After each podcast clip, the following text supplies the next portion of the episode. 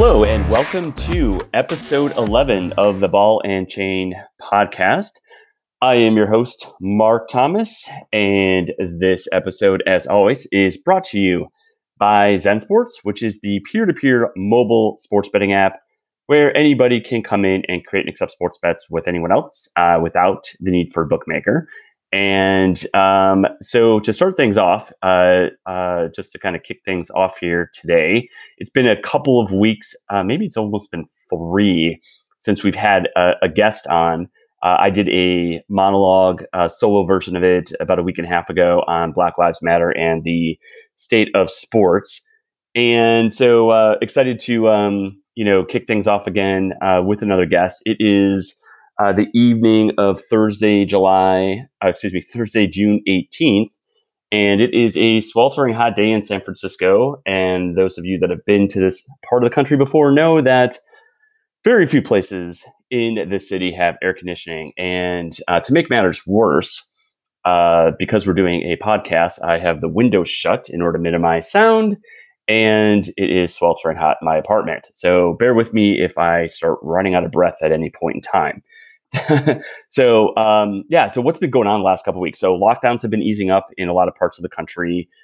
Sports have definitely been coming back. Um, so you know we already know uh, esports, MMA, Bundesliga have been back for quite some time. La Liga came back about a week, week and a half ago. Uh, the English Premier League came back uh, this week. PGA Golf uh, came back uh, last weekend, um, and NBA and NHL are set to return next month, and the never-ending saga with baseball and MLB continues to go on and on. Um, what I think is, uh, you know, really interesting about that is just that that really those conversations have had nothing to do with safety and just uh, are strictly about labor negotiations. So that's really kind of a, a, a very frustrating thing for those of us that want baseball back to have to deal with uh, the ongoing saga with that. And then, uh, you know, just looking further ahead out, uh, football, NCAA football, NFL uh, still looks to be good. So, with that update in mind, and again, excuse my panting, uh, just sweltering hot in here, um, we have a really interesting show for you today. So, as you know, like with Zen Sports, we specifically, the Zen Sports app is a, a decentralized app for sports betting. It doesn't require a bookmaker. And today we are going to take a U turn and go back to the traditional bookmaking world with somebody who works in bookmaking and sports bookmaking. And uh, I think it's going to make for a really interesting perspective. And I think we're going to do some pretty cool deep dives into some very interesting topics, uh, especially some that I have on my mind. So, uh, without further ado, I'd like to welcome from Baldini's uh, Sports Booking Casino in Nevada, Robert Kowalski. How are you doing today, Robert? So well, Mark. Uh, thanks so much for the time today. Uh, uh, really excited to talk about exactly uh, you know the differences as to you know well my world as you know we mentioned the traditional bookmaking model and uh, you know where the future lies uh, with peer-to-peer wagering. Yeah, that's awesome. Um, cool. So why don't we to start things out just to give everyone some context as to you, your background why don't you take us back to some of your earliest days of how you got started in bookmaking? Um, and feel free to walk us through your entire journey up to now uh, with your position at uh, Baldini's uh, Sports Booking Casino.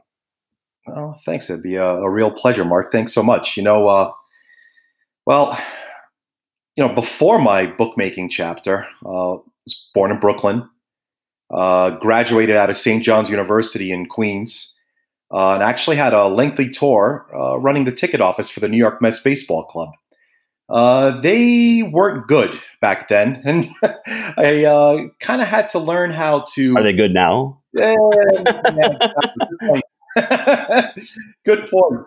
I don't know if it was just uh, being the um, you know, a little kid brother of the team on the uh, other side of the Whitestone Bridge, but I think that it definitely gave me a perspective on, well, you know, sometimes how not to sell the team, right? How do you sell uh, the Mets when they're losing three out of every four games and uh, it, it, there's just chaos and, and, very little winning?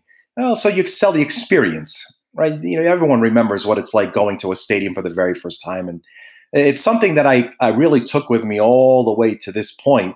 We'll, we'll circle back to it because I think it's very important to really know your guest. Uh, and that's kind of been the theme in my entire working career going, you know, way, way back. Uh, and so, well, how did I get into bookmaking? Uh, well, I, of course, got a bunch of my friends. We ended up playing in several fantasy sports leagues. Uh, uh, one in particular was a fantasy baseball league that I got involved with it with my friends working at the New York Mets. Uh, one of uh, my buddies actually was the supervisor of the sports book at the then Barbary Coast uh, out in Las Vegas on the four corners of the strip. Uh, we ended up, of course, visiting him, uh, you know, many uh, time, especially during the football season. After paying, oh boy, I don't know, a dozen trips out to Vegas, I said, you know, um, I, I, think I want to do this. and thus was the beginning of my journey. Uh, it ended up uh, starting with him, uh, thankfully, where I, I, began to learn the ropes uh, as a ticket writer uh, at that said property at the Barbary Coast, where uh, it was basically two weeks before March Madness was my entrance into it. Basically said, "Well, here it is. Here's the terminal. Um, get writing, kid."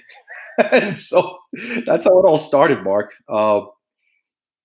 it's so so, sorry to interrupt. So, what kind of like uh, customers did you have? And you know, we all think about you know the the bookie, you know, in the back alley doing deals. Like, what was that setting like? Who were your customers? Um, and what did that kind of experience look and feel like?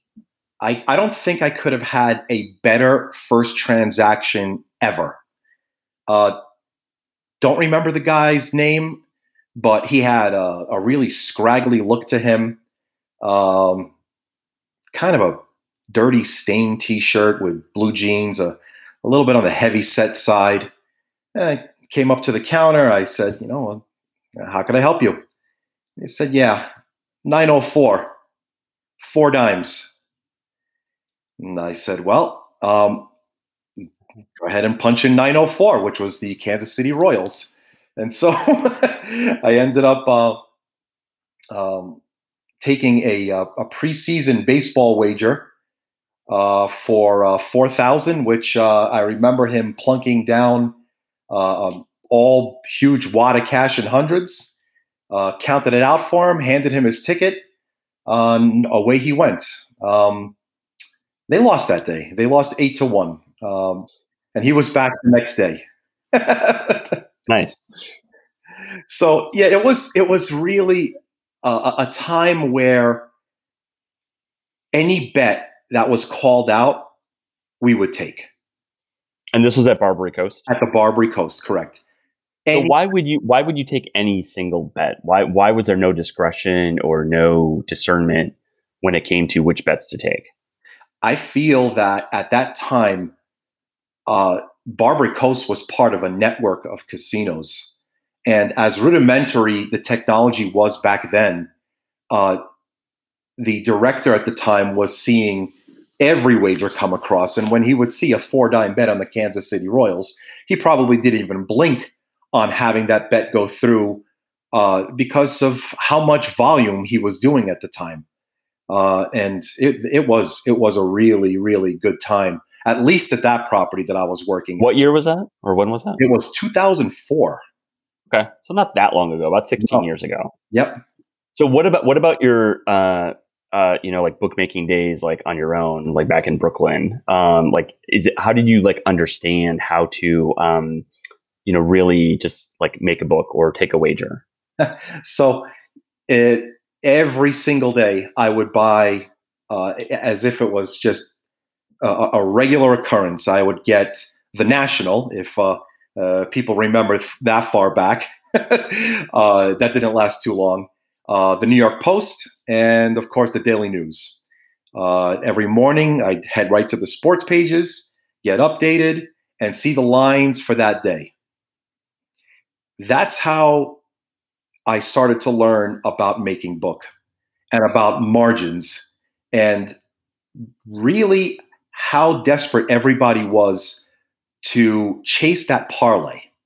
Um, and so parlay cards was another thing that everyone loved to get a piece of because, well, uh, look, look, at the back of that card.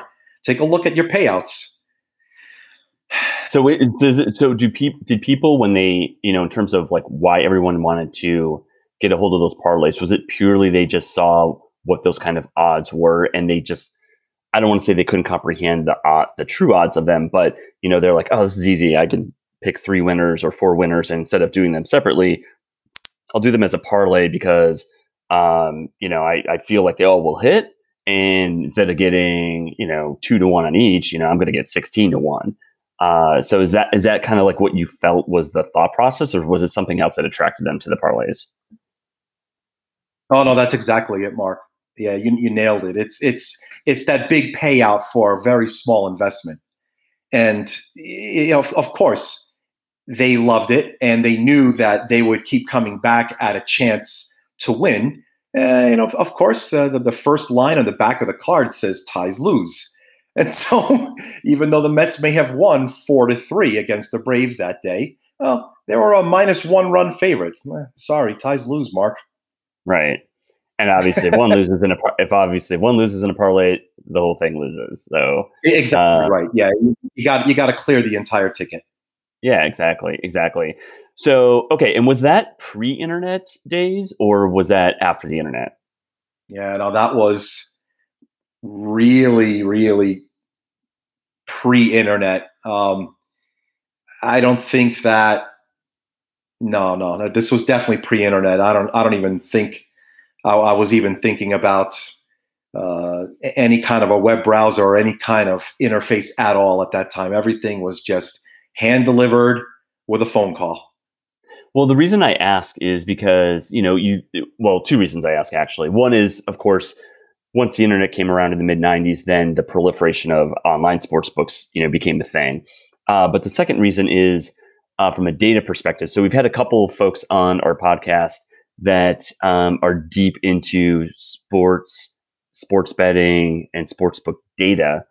And, you know, even probably in the earliest of days on the internet, there probably wasn't as much data, but there certainly all of a sudden became this rush of data um, that you would now have at your fingertips once the internet came around. That when you talked about like getting the New York Post or other publications to get your data and information from, like all of a sudden, boom, everybody had that.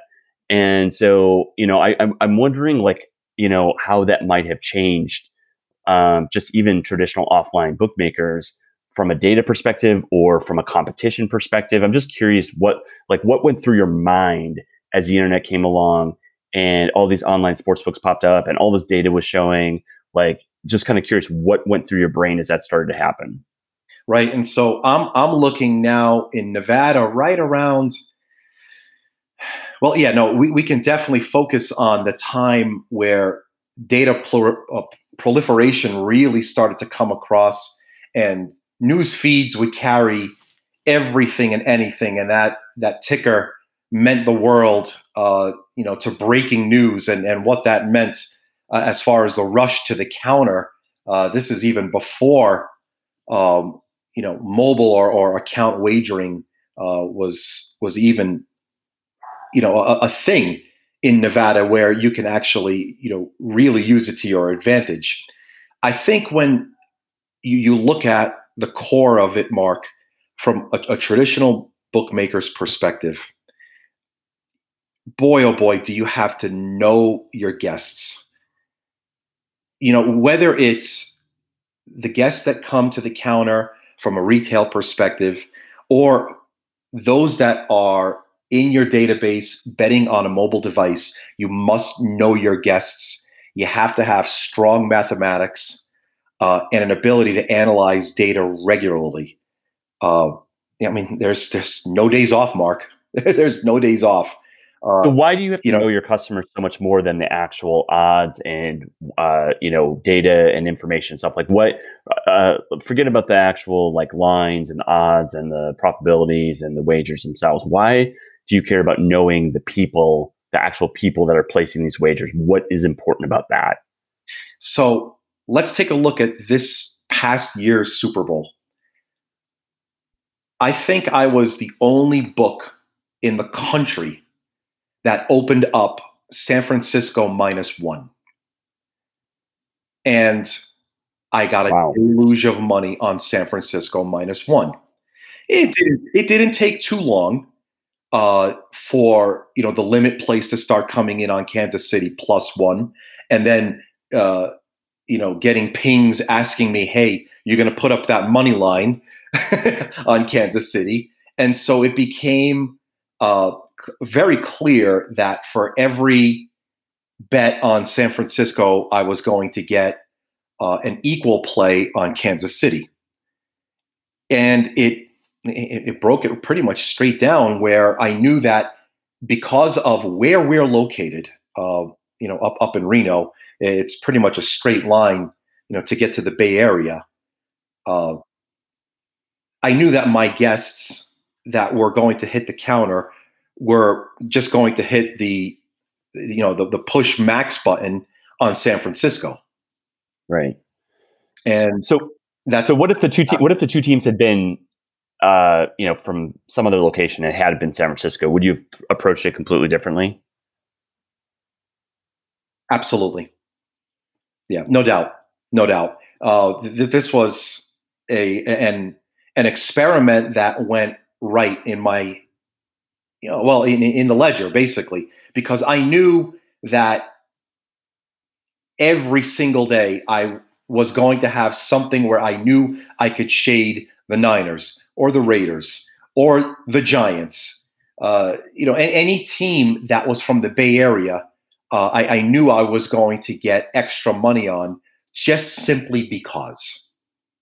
So right. it, it's not where you could just say, okay, let me go ahead and cookie cut out this sports book and apply it to any location in the world. That's impossible. You're, you're, you're going to fail.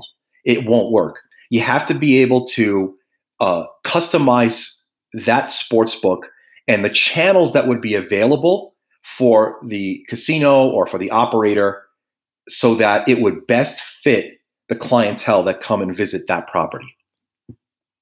So, what other characteristics in your customers do you try to look for to understand them better, to help give your book an advantage, or to help drive better customer service, or whatever positive trait might be? Like what are the things are you looking for besides in this particular one-off example? Um, like more on a daily or weekly basis what do you look for? It's it's again mark oh boy it's just it's a constant constant search for data. Um, it's a race for information. Uh, at, this point you you know we're we're a year and a half into our existence as an independent sports book where we offer not only the uh, the retail channel over the counter uh, at the casino with Baldini's, uh, but on our mobile app, which uh, is able to be downloaded anywhere in Nevada and used anywhere in Nevada. Uh, and then, of course, we have a, a kiosk, a self-service kiosk that you could come and visit. So when our counter is closed uh, for the evening or not, you can you can just simply go ahead and, and you know write yourself your own ticket right from the self-service kiosk. So, you know, going and taking a look at what everyone is coming to you on a day to day basis, you really have to begin by saying, well, what products am I going to offer? Am I just going to go ahead and pull open the shades and say, welcome world, come and take everything and anything under the sun? It's that's you know clearly marked very reckless, and it goes against anything that uh, you know is proper risk management. You need to know the product. You need to understand to what level you want to offer the product in terms of limits, right? And these are all things that we'll circle back to when we start discussing peer to peer. But you'll know that you'll have X amount of players that will be specifically searching not so much for uh, who's playing or who's not, instead of looking for a side that they feel is correct. Uh, we've gotten to a point now, Mark, where they're simply looking for a an arbitrage or a middle, so to say, where they're looking for a margin that they could hop in on a team at I don't know, you know, plus 120 right. on, on the money line, and then the next thing you know, uh, you know, just by uh, degradation, you know, they they suddenly become the favorite. They come in and pop you on the other side for the max bet, and now you know they got plus 120 on both ways, creating themselves just a, a wonderful, fun day where they could go ahead, close that laptop, and you know head to the beach because they right. that day.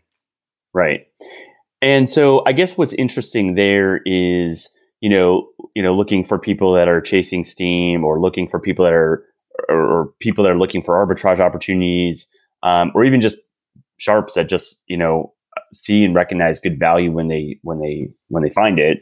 Um, you know, is is that like the primary thing you look for just from a risk management perspective as you talked about, or is that something you don't worry about until you start to see a pattern or a problem?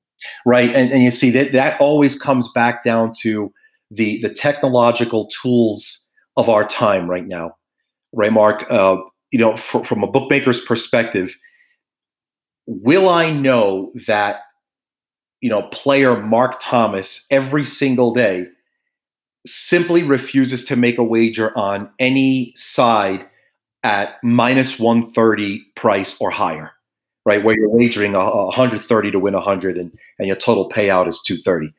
And, and that's simply where you draw the line. You're saying, I'm not playing it no matter what, no matter what I read. It's just too high a risk, and that's not the business that I'm in.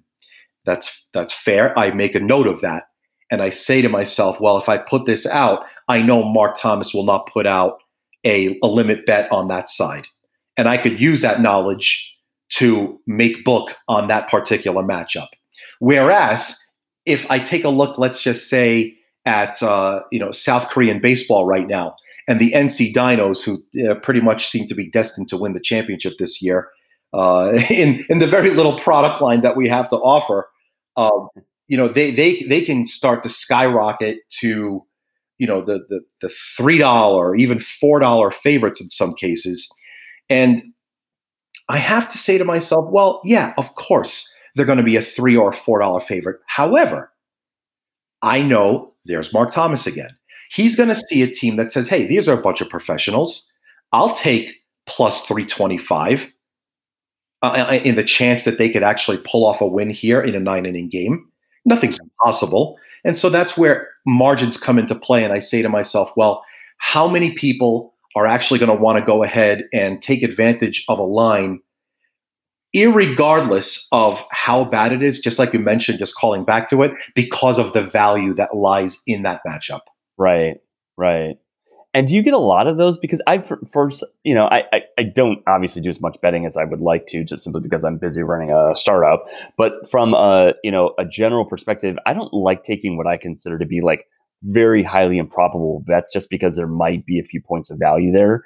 Do you really see a lot of sports bettors who will take something that really doesn't have a high likelihood of happening just because there's a little bit of value there? I do. Uh, I do. Yeah, and, and I see it a- across any product.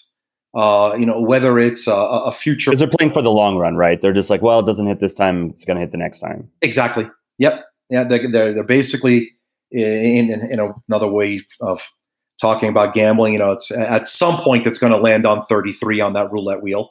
Right. And then if you do that enough times, then of course it, it, it pays off. Um, well, now hang on a second. You use a very interesting word, called, word called uh, gambling.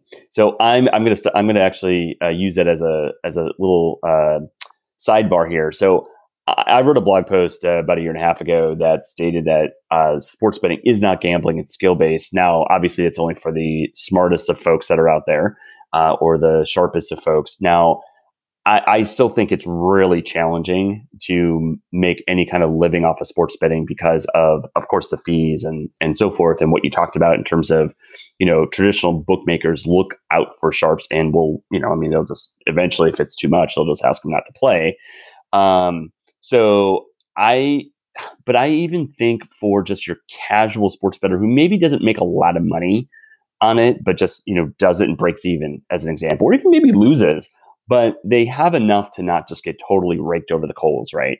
So what's your take on, you know, sports betting getting lumped in with other forms of gambling like table games and slot machines? Just as a quick sidebar, just curious as to what your opinion on that is. Well, yeah, no doubt. I mean, if you if you look at any gaming control boards reports for the month, uh, they're you know their sportsbook lies. You know, it's it's a uh, revenue department that draws in handle and and holds X percent, and you know if you uh, hold four percent, you know, that's darn good month for a sports book. Uh, you know, you, your your mileage may vary, of course. Uh, now, especially with uh, you know, forget about the advent. You know, we're we're deep in the heart of in-game wagering, and mm-hmm. so you know that that opens up an entire brand new pool of, of wager types and a brand new pool of players. To to, to be honest, mm-hmm. um, and, and that's something that has really sparked uh, even higher interest uh, in in sports betting, and it's without a doubt going to find. Yeah, of course, you'll you'll find people that never have made a wager before that are now told, "Hey, I'll tell you what. I know this game just started. We're in the you know bottom of the second. There's still no score. Um, what if I told you you could still hop on in? Yeah, right. I mean, it's just like uh, you know the, the, stock market at nine yeah. at nine o'clock in New York. Uh, do all trades stop? No, I mean that's what it actually. exactly, exactly. Well, and then another similar analogy uh, to the stock market, like futures. You know, those futures sports betting, of course. So I'm of the opinion, and I'd love to get your thoughts on this. I'm of the opinion that futures betting is on its way out the door. It's a relic, it's a dinosaur. It's going to be basically no more at some point, and it's going to be replaced by in game betting. And really, from my perspective, it's really for one big reason, which is why the hell tie your money up for uh, a week, a month, three months, six months, when you can turn that money over so many more times um, by betting, you know, just on single games, in game betting, and so forth. So, what's your take on the future of futures betting? I, I agree with you, Mark. Uh, you know, it, it's it's a product that's been around for the longest time in in in, in, in sports books. Uh, but to be honest, much like the printed ticket, uh, future pools, I don't think are ever going to go away. You're always going to have that, you know, group of guys or gals that come in from Chicago that can't wait to get that ticket that says Chicago Cubs World Series champs. And they'll bet it because, well, because. Right. And and they'll do it regardless and not actually handicapping. They're there almost for the souvenir. Right. So oh, it's going to be there. And if you're going to put it out, might as well do the due diligence and make sure that the book makes sense and that your theoretical hold, so to say, makes sense. And that's been something that has been scrutinized uh, well, forever. there were some, uh, I guess there were some people I was hearing that, uh, you know, got tickets on the Cubs, uh, you know, to win it all. And the amount of money that they won was so low, they decided to hold on to it as a souvenir, not even cash it in. yep, absolutely. Yeah. they framed it. They framed yeah, it. Yeah. yeah. That's that's funny, and so yeah, I, I definitely I definitely agree with you that there's that. Um, I told the story before in a prior podcast how uh, last time I was in Vegas was Labor Day weekend, and uh, my brother in law was there. He put fifty bucks on LSU to win it all Labor Day weekend, which was I think fifteen to one. Uh, so he got seven fifty uh, on that when they when they won the title. Um, and so I like it totally makes sense. Like you're going to Vegas, you're there for a weekend, you have a hunch, or you just think you know you know what's going to happen, or you've got a favorite team, and so futures betting, you know, for that makes makes makes perfect sense. What about for people that maybe bet more frequently? I'm not even talking like again like sharps. I'm just talking about like semi-casual bettors who bet more often. Do you still see them placing bets on futures as frequently or more than um, like single game betting or in-game betting might be? No, no, not at all, Mark. And if I had to put a percentage on yeah, bets on on future pool versus non-future pool, uh, it, it's heavily skewed away from the future pools. And mind you, I'm putting up future pools on just about everything. Uh, I mean, heck, I just put up future pools on, on the U.S. Open uh, in, in Flushing for the men's singles and the women's singles because, yes, even though it's in August, someone wants to go ahead and bet it. But right. you know where I'll find it? I'll find it often when we'll March Madness. So when we when we open up our pools for NCAA uh, men's basketball. Uh, they'll wait, they'll take a look, and then I'll get you know limit plays on big big odds, um, and, and, they're just simply you know of of course they're speculating just like anything here. It's a speculation game, but they're looking for that angle where all of a sudden they've got themselves say half a dozen tickets on schools that are destined for well not only for the entire uh, tournament, but you know, look very, very live to make it into the Sweet 16. And they've got big prices, you know, uh, 80 to 1, 100 to 1, 100 yeah. to 1, right? And so now they're saying to themselves, okay, well, what can I do with this? How far can I go before, well, you know, again, margins, before they can go ahead and hedge off and guarantee themselves a profit? So the other thing I want to ask about on the in-game betting side, which uh, uh, you know I've asked on a couple with a couple of other guests, but I, I also want to ask it of you because you're actually a bookmaker. Is back to the data piece. So how are you reconciling the data fast enough for in-game betting to make sure that you're staying one step ahead of it and aren't putting yourself at risk for something that might not really be those odds? Unless you have the speed of software that allows for instantaneous margin adjustments, you're simply not running risk the right way, Mark. Uh, and and so without that software, if you're, I mean, look, there, there's operations out there uh, in in Nevada that, of course, they do as they call it, manual in-game wagering. So this isn't computer based. It's it's a it's a team of dedicated, uh, experienced sportsbook team members that are there with their eyes on the game every single second, making adjustments on the fly based on how much money's coming in on the side or the total of the money line, and moving it not only off of recommended margins but also off of how much they have in their pool. And so you'll find uh, end users that will have multiple apps across multiple casinos because the in game line will fluctuate sometimes drastically depending on the casino operator's needs. Thus, again, in game wagering offering giant opportunities for uh, middles for big, big margins. Right. So we launched esports betting in mid April. And obviously, that was one of the few things that was going on for about six weeks there until MMA came about in early May. So from about mid March to end of April, it was pretty much just esports, then obviously random weird shit like uh, marble racing and stuff. So are you guys doing esports betting right now? If so, what does that look like? You know, how has that worked out? And if not, are you looking to do it? Right. So yeah, when when we had to uh, close the doors to the casino uh, because of the of the pandemic, uh, our mobile app stayed open, uh, and it was me. Uh, it was a team of just my eyes, and I said, "Well, so what? What are we? What could we possibly offer other than esports?" And so I did my homework. I studied. I watched a ton of Twitch for the first time ever and we decided, thanks to uh, regulations allowing such, we we offered uh, Counter Strike Global Offensive, ESL. Okay. And, and gotcha. So we well, put it up. No, go ahead. I got. I got to tell you, Mark. I got next to nothing wagered. Wow, because we get tons wagered on esports after we rolled it out. Now we, of course, focus on the international market um, and I do think esports is bigger outside the US in general.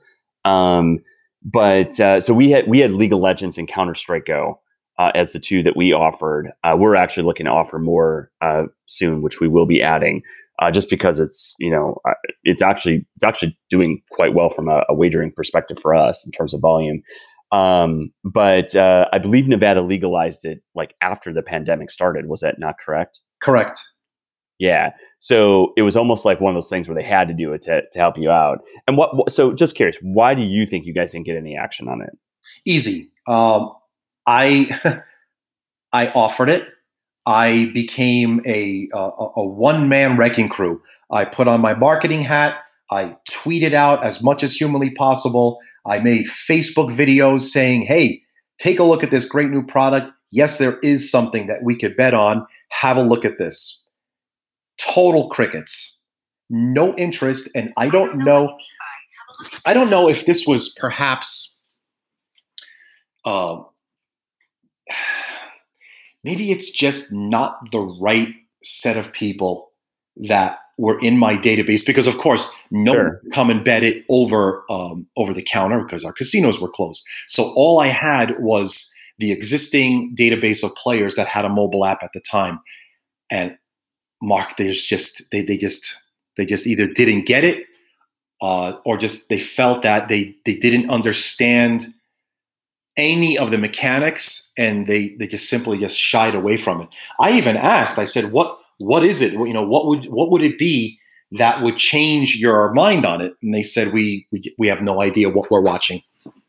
So I think it might be also demographic. We skew very millennial, Gen Z, you know, kind of target demographic uh, just with with our product.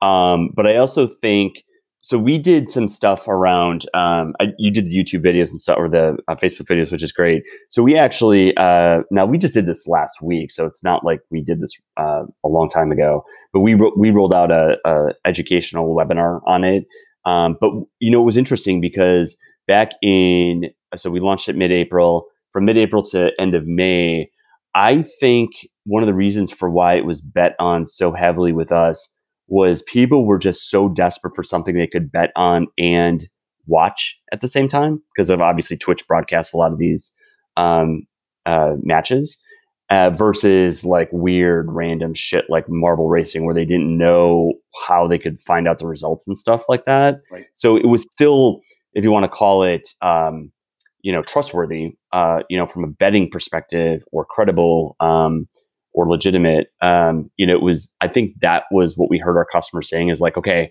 I really, really want to bet. And I don't feel comfortable betting on something random, like, you know, mentioned before.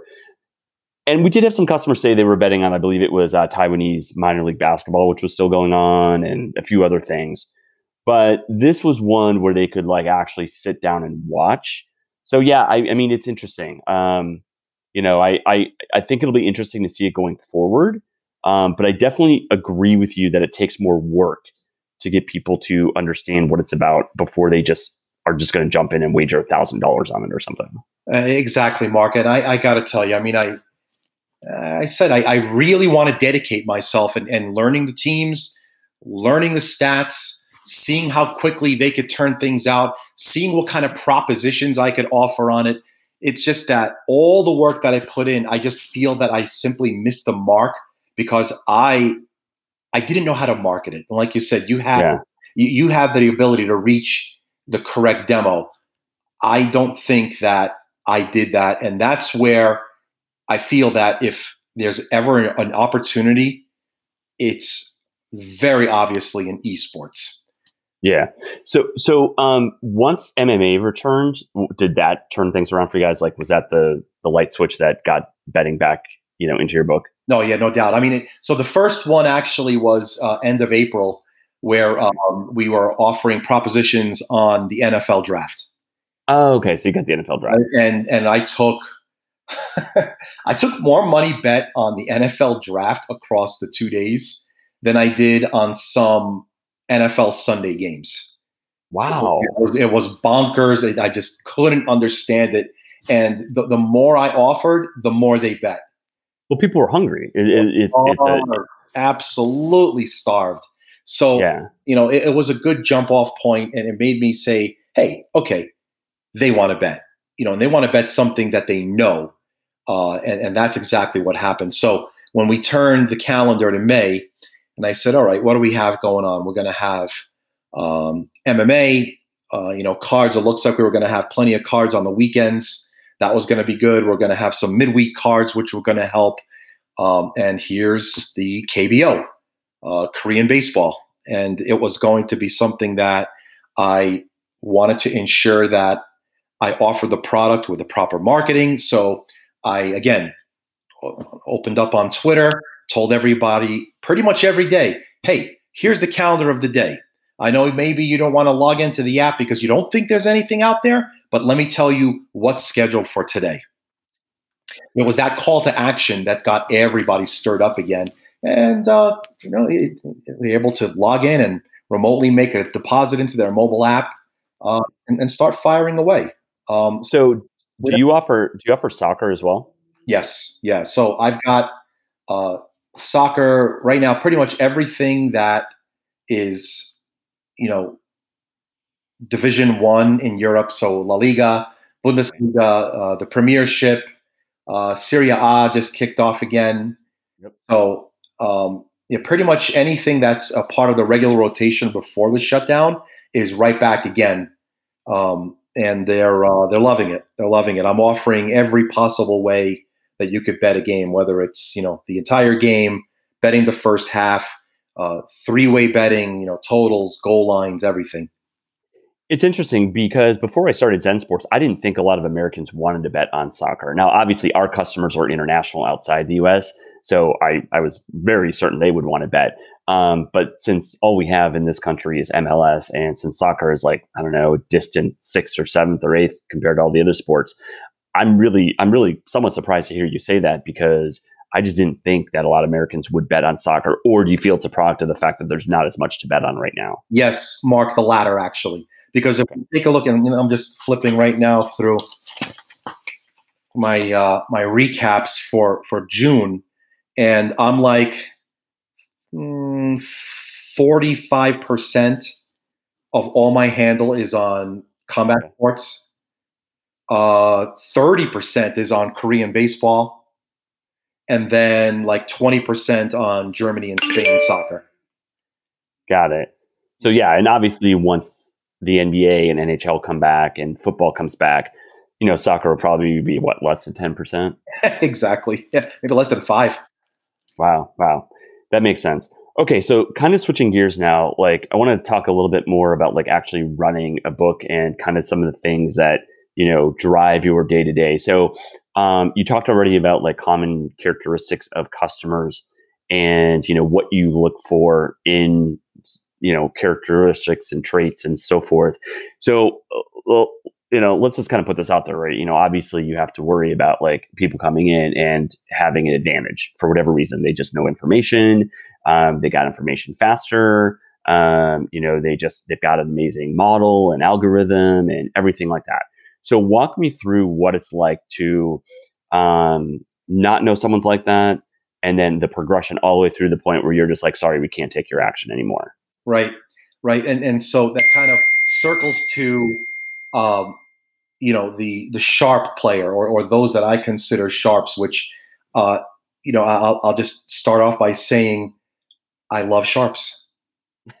I, I love them because they they'll go ahead and they'll put out their limit play, and then I'll say to myself, "Yep, that's absolutely the correct side. That's the side that I want to have and so I'm going to make it impossible to bet that side. Right. Got it. So you'll have, uh, you know, the the hive mind, as it, as I like to call them. They'll go in and then just tumble in on the favorite to the over when the sharp comes in and plays the underdog on the money line, no less, at plus one thirty. I'm like, okay, well, so that's the right side, whether I think so or not, and I'll skew more towards that and I'll respect that more than 10 thousand dollar plays, for example, on on the favorite from you know the, the, people that I know are going to not have the information that my sharps are going to have. But how do you know somebody's a sharp in the first place? Is kind of what I'm asking too. So it's just it's sitting down every day, Mark. I'm, I'm not kidding you. There's not a day off for me and I, this is what I chose. I love it. Right. This is this is what I do. It's in my blood. It's it's all I care about. It's it's what I do every single day, every single year. I mean, it's uh, it's one thing to you know. I I, I tell you know the, the, kids that come in and and want to start working in sports book. I said, listen, you know, it, it's nice to know that the mascot uh, of UC Santa Cruz, you know, but it's crucial to know you know that the basketball teams lost six of their last seven and just lost their top score in the fourth quarter last night, for example. Uh, by the way, it's the Banana Slugs. Uh, right. at Santa Cruz, actually, one of our uh, our teammates, he went to school at Santa Cruz. That's the only reason I know is their mascot. So I'd be able to take you down on that one, Robert. um, right. So what, what I'm what I'm looking at each and every day is I'm going to say, you know, okay, I'm going to roll out today's, well, you know, okay, in, in a perfect scenario this morning, you know, I, I was going to go ahead and, and look at um, uh, early morning's results of the Korean baseball slate, see who's you know rounding into form, see who simply can't get out of their way, um, and then study every play that was made and by who and for how much. And through those analytics, I could say to myself, well, if I can go and add an additional eight points of margin on this side that got hit eight out of nine times, um, maybe they'll continue playing them because they'll just keep playing the streak. But it's going to, you know, it, it's going to cost them that much more. So that's exactly what I have as an advantage as a bookmaker is that um, it's the cost of it's the cost of playing, right, Mark? It's it's it's that juice that everyone pays when they play a game, whether it's going to be uh, on the money line or on the spread. It's something that just plays in uh, into my advantage because I know this is going to be the menu of the day. I could take a look at the same information that everyone else is going to have and make it either that much more difficult or I'm getting to a point, for example, where there's one club where I'm I'm basically daring you to play them. I'm making the price so high, and for those that you know are, are serious bettors, they'll have uh, all the analytics in front of them as well, and they'll know mm-hmm. the lines of of every book in town, and they'll see, hey, look at that, that's interesting. Uh, Baldini's is offering the highest spread uh, on this team, and I know why. And nope, I'm not falling into that trap, or they will uh, and, and, that's that, that's the levity that I have uh, in running an independent sports book. So, have you ever had to actually take the formal step of um, a refusing just one bet from somebody, and then b having to completely refuse all action from somebody moving forward? Never. Wow. Never. No, not not me. Not me. Um, I res- you just you just make it hard on them. Is that that's it? That's fair. That's fair. Yes, I'll I'll give them play. I'll give them action, uh, and and it's a it's a strong amount. Uh, you know, it's it's not anything. You know, especially you know in in in, in my part of the state, I, I, feel that I give fair limits, uh, and it, it's something that I feel just based on uh, you know listening to you know the, the railways. You know that we've gained the respect of the sharps um, you know, down in Vegas, we're being talked about, uh, and and that that's that says a lot. You know that you know the people that are the sharps down in Vegas are realizing, hey, there's uh, another operation that's worth hopping on that one hour flight, coming in, opening up a mobile account uh, because you know, they're they're they're dealing, and that's exactly what we're doing. Interesting. So because it's i mean the reason why i ask of course is because you, you hear all the time of sports books that are you know banning you know certain you know players just because they're too good um, i mean maybe if you were purely online like globally or something maybe you'd have a little bit more to worry about is it because for example you focus just on the state of nevada it's a little bit easier to control that know your players you know all that kind of good stuff exactly right and, and as you take a look at how an operation grows, right? They go, let's say, from one state to three or you know, six, or, or eventually, you know, every state that becomes legalized. Well, mm-hmm. you can start to parse that out. You can have a, a, a trading team that focuses on lines just for, say, New Jersey, even though you're based out of Nevada and so that gives you the option to say, okay, the people that download the app and bet at that property's sports book in the state of New Jersey, are going to see different lines and different prices than if you were to go to Nevada. So I know that so I know that you're obviously, you know, you're not as big as say like MGM or something. So does that, you know, directly impact like the liquidity that you'll provide for a bet? Like, you know, could I place um, the same bet that I might be able to place with you for a thousand dollars? I might be able to go and place that same bet with MGM for 20,000, 30,000 or something like that. Yeah, that's that's definitely fair to say, right? And, and as we continue to grow, and I realize that you know we're no longer you know dealing to you know the smaller pool size that you know we currently have, and let's say you know we're now triple the size.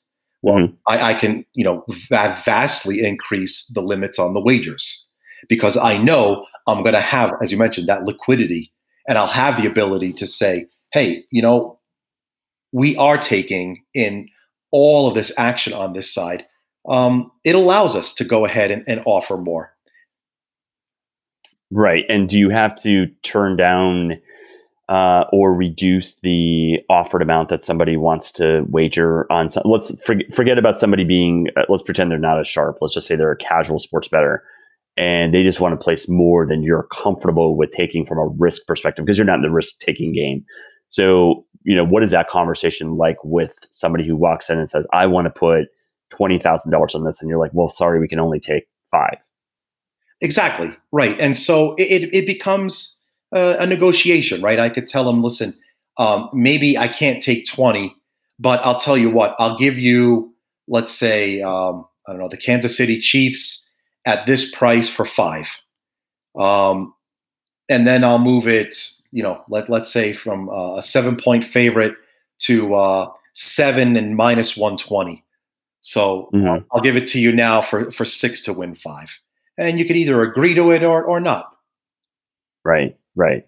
So that and, and do you feel like most people like um, are receptive to that, or do you do people ever get you know uh, obstinate. you know, like, well, I can't, why, you know, I want to take this bet. It says it on the board. You should take my money. You know, do you ever get those kind of conversations from customers ever? Mark, su- surprise. Well, maybe not surprisingly. Uh, every interaction I've had with a guest that's hit up against our limit, um, I was able to explain, and, and we, have always seemed to have ended uh, very amiably. It was it really, I never really ran into a problem where someone said, uh, you know, I don't understand why you won't take my action. That's actually that's actually never happened. Got it. And so, what's the one thing I would you would say as part of your job, kind of? I'll put it this way: drives you the most nuts about what you do, and not in a good way. I mean, it drives me nuts that in a career where I rely on data information that some way, somehow, when I least expect it, someone else will get that information faster than I did. Interesting. That's a really that's a really great answer.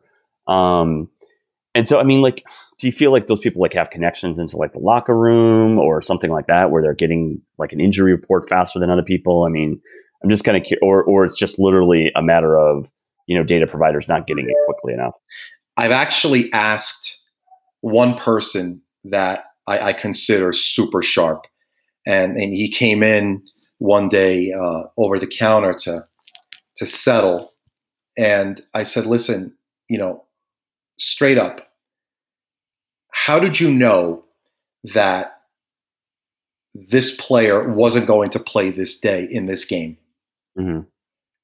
How did you, how did you know it an hour before and I didn't know it until tip off?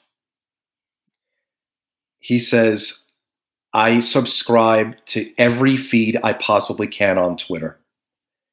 Wow. And all I do is I stare at the feed. Hmm. Wow. Well, so first of all, that makes me bring up another sidebar here, which is um, I mean, I've been on Twitter since 2013, but I've been very active on it in the last, let's call it three years or so.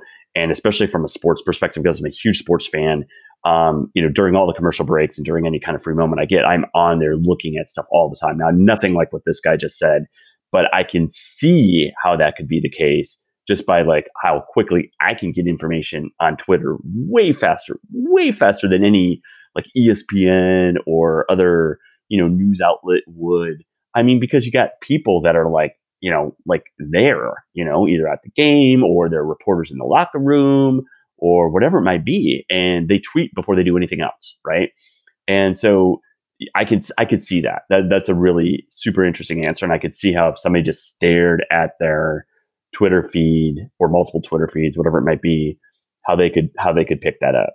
But I mean, what are you going to do in that situation? I mean, I mean, this there's really not a lot you can do. No, no, nothing. There's nothing. You tip your hat, right, and say you beat me today. Yeah, that's exactly right.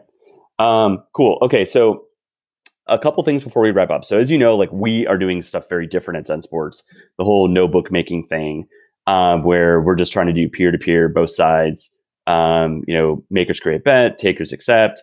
Try to use technology, i.e., marketplace, mobile marketplace, to match both sides up together.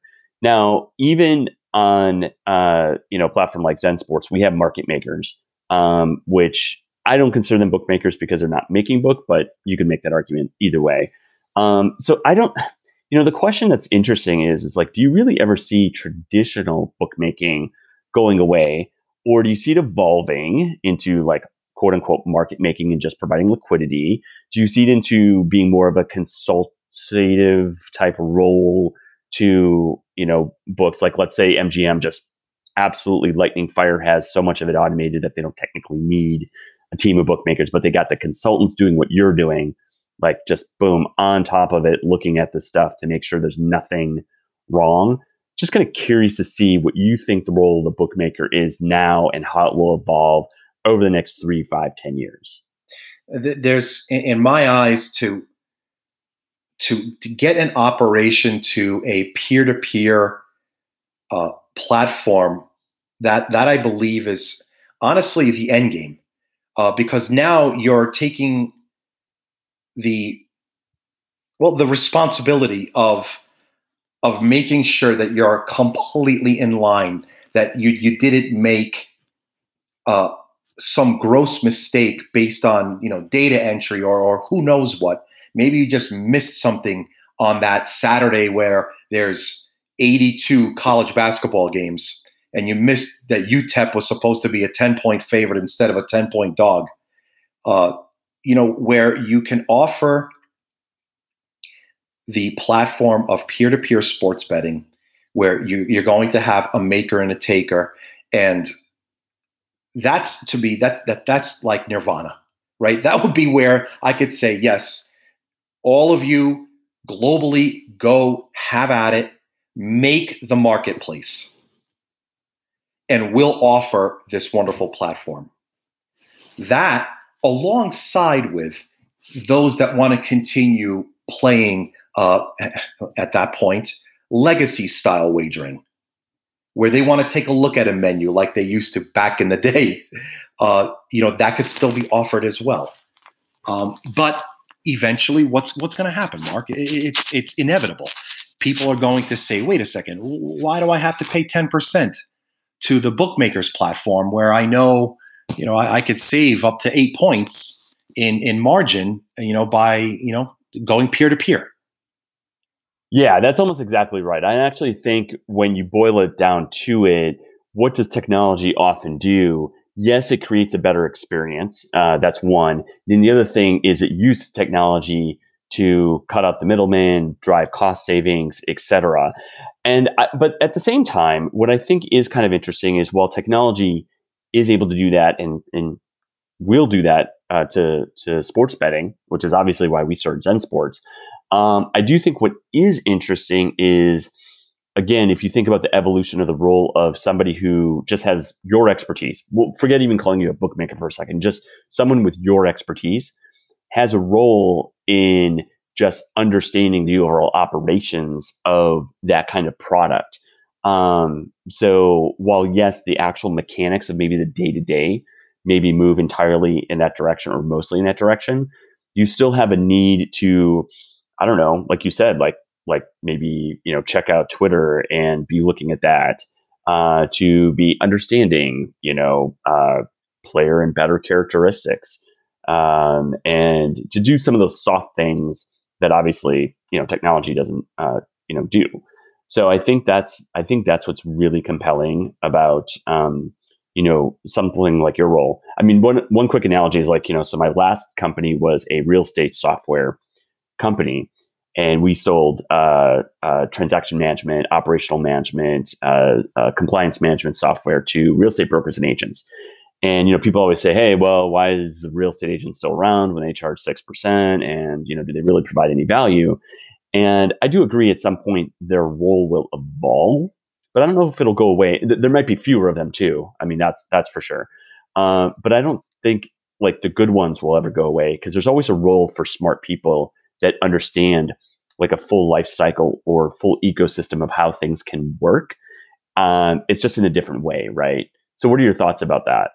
Yeah, you, Mark, I completely understand, and it's probably true. the The traditional bookmaker with with the the breadth of knowledge that they have and, and expertise in the field, you would probably think that they would become more of a uh, hmm, not so much of of a of a sales director, but certainly one where we can start to look at here are the products, here's what's coming next, here's what's really popular now. And dude, you hit the nail on the head. It's a it's a really great sports betting marketer. Mm, that's that's pretty much it, right? And and to know that we could hit on let's say I don't know, half of the users logged in at that moment saying, "Hey, yeah, that's right. Look at this. I got 5 minutes before this thing goes off. Let me go ahead and, you know, um, let, let's set this up right now. Let's take a look and see if I could get someone to buy into this one." Yeah, exactly. Do, doing what you're doing on Twitter, like with the whole esports thing. Yeah, I get it. Didn't work out with that particular demographic, but but another, but that was the that was the the job, right? That was you know the right thing to do in that role. Um, and and then also you know there's another part like hearing customer feedback. Well, I don't really care about you know this. Maybe I don't care as much about League of Legends. I care more about Counter Strike Go and uh, Dota 2. You know, I mean, I'm just you know kind of making stuff up, but um, you know, it's it's that kind of thing. Um, you know, to understand the customers, and it becomes this really awesome marketing and customer success role, if you will, versus okay, I gotta you know adjust this line to be exactly that. You might do some of that too, but um, but I think that's what's that's super interesting. Um, so yeah, well, I mean, we're gonna have to kind of you know see how that evolves. But I, I love I love that thought uh, that thought process and, and, line of thinking. So last topic I want to cover before uh, before we wrap up is the whole money side of things. So like um, one of the things that I tell people when you know they ask us, for example, about Zen Sports, you know, what are some of the pain points you solve for? Of course, you know the the the fees and the the ease of use of peer to peer is all great. But the other big one I talk about is just the whole funding and payments, and you can throw in rewards and comps and uh, withdrawals and stuff like that. So, you know, it's no secret that traditional bookmakers cash, right? Now, I know a lot of mobile platforms will take ACH and stuff like that.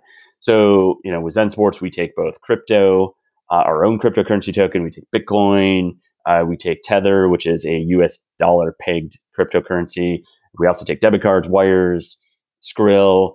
And I think that is one of the most underrated pain points in the entire, honestly, not just sports betting, but the entire gambling world. Like, I mean, it's just a pain in the ass, like dealing with cash and all that stuff. So I'm just curious, like, you know, what do you hear customers telling you? Do, do you hear every customer is like, cool, I love cash, I want to use it? Um, do you like working with cash? I mean, do, does it present security risks? Just talk to me about the actual pure money transaction side of things um, for your book and how you view things. You know, it, it kind of reminds me of the advent of of mobile betting to begin with, and the idea that you can make a wager without holding a ticket mark, and and having that record locked in and and having that person make that leap from the traditional I have a ticket, I've got a bet in my hand versus I don't even need to get in my car, I could just bet from my phone. I think that we're we're understanding it as a, a populace that loves to play and bet on sports And I think that the more and more that they get more comfortable with the idea of cryptocurrency, the more it's going to be used. Um, just as as a, as a starting point, if you open up a mobile app with us, it used to be come down to the counter, give me your cash, your account is now funded, much like going well, to a bank. Oh, okay. Your account would be funded, but then you could place bets from that. Okay. And now what is it? Right. And so now we offer a service where you don't even have to leave your house to make a deposit or withdraw. You can go ahead and ACH, like we mentioned, you could just do an ACH and have your account funded right in your pajamas in your home. The only thing that we require a account holder to do is to come to the counter once so that we can, you know, do everything that's important uh, from a compliance perspective uh, so that we, we know the customer. And once that's all taken care of, they could not have to come back ever again if they didn't want to. So, so, even that's something that's going to be automated though. Like so for example, we are able to automate the entire KYC process in our app. Yeah, you see that's that's next level. That's, that's, that's exactly that's exactly where I wish I was. So if you could have that, that would be like the ideal. And you know it's going to get there, right? Because uh, customers don't want to necessarily go in person. They want to just literally do the whole thing from their app. They want to sign up. They want to provide their passport or driver's license for KYC. They want to have whatever else needs to be done for AML, uh, which is anti-money laundering for those that don't know that. And KYC is know your customer for those that don't know that. Um, and then fund the whole thing. Like literally never talk necessarily in person or even go in person unless they're there for other entertainment purposes um, besides placing a sports bet. Correct, Mark. And that's that's what as every state starts to write and roll out legislation to legalize sports betting, that's a major, major bullet point on every bill is how and in what form are we offering sports betting? And the first things out of everyone's mouth is I want mobile betting, I want account wagering rather, and I want it really easy. Yep. Exactly. Thousand percent agree. And that's, you know, that's a situation where, as usually is the case, technology is way further ahead than the legal and the, you know, political side of things. And that's just, you know, that's always the way it is. But the good news is, is I think it's moving, moving fast. And, uh, you know, people recognize that the technologies exist and they are seeing them in action and maybe other products that they use. Um, like for example, like uh, you know, on cryptocurrency side, or you open up an E Trade account or whatever, and you can do the whole KYC thing, you know, right from that app. Um, and so as they see those technologies applied in other products and platforms, they go, oh well, we can apply this to sports betting too. So hopefully that will happen, you know, sooner rather than later. Um, so hey man, I gotta say this was super awesome. Uh, for those of you that uh, you know don't know. Um, the sports book that Robert works for uh, is actually an investor in Zen Sports, uh, Baldini's, and uh, uh Grant Lincoln from there. So uh, really, really appreciate you coming on and uh, being part of this podcast. Um, you know, you know, known you now for about the past fifteen months or so, and it's just you know really pleasure to talk to you all the time. And this was a great pod. I think everyone's going to love it. I think they're going to love hearing what it was like or what it's like from the bookmaker perspective, the bad bookmaker that they're always going up against. I think, and you're such a nice guy too. You like you you dispel all the typical stereotypes of what a bookmaker is. well, thanks, Mark. Yeah, no, it's it's super true. So, uh, all right, man. Well, uh, appreciate you joining. Um, that's a wrap for today, and uh, thanks again for uh, being on. It was a real pleasure, Mark. Thanks so much. This was an awful lot of fun. Thanks so much.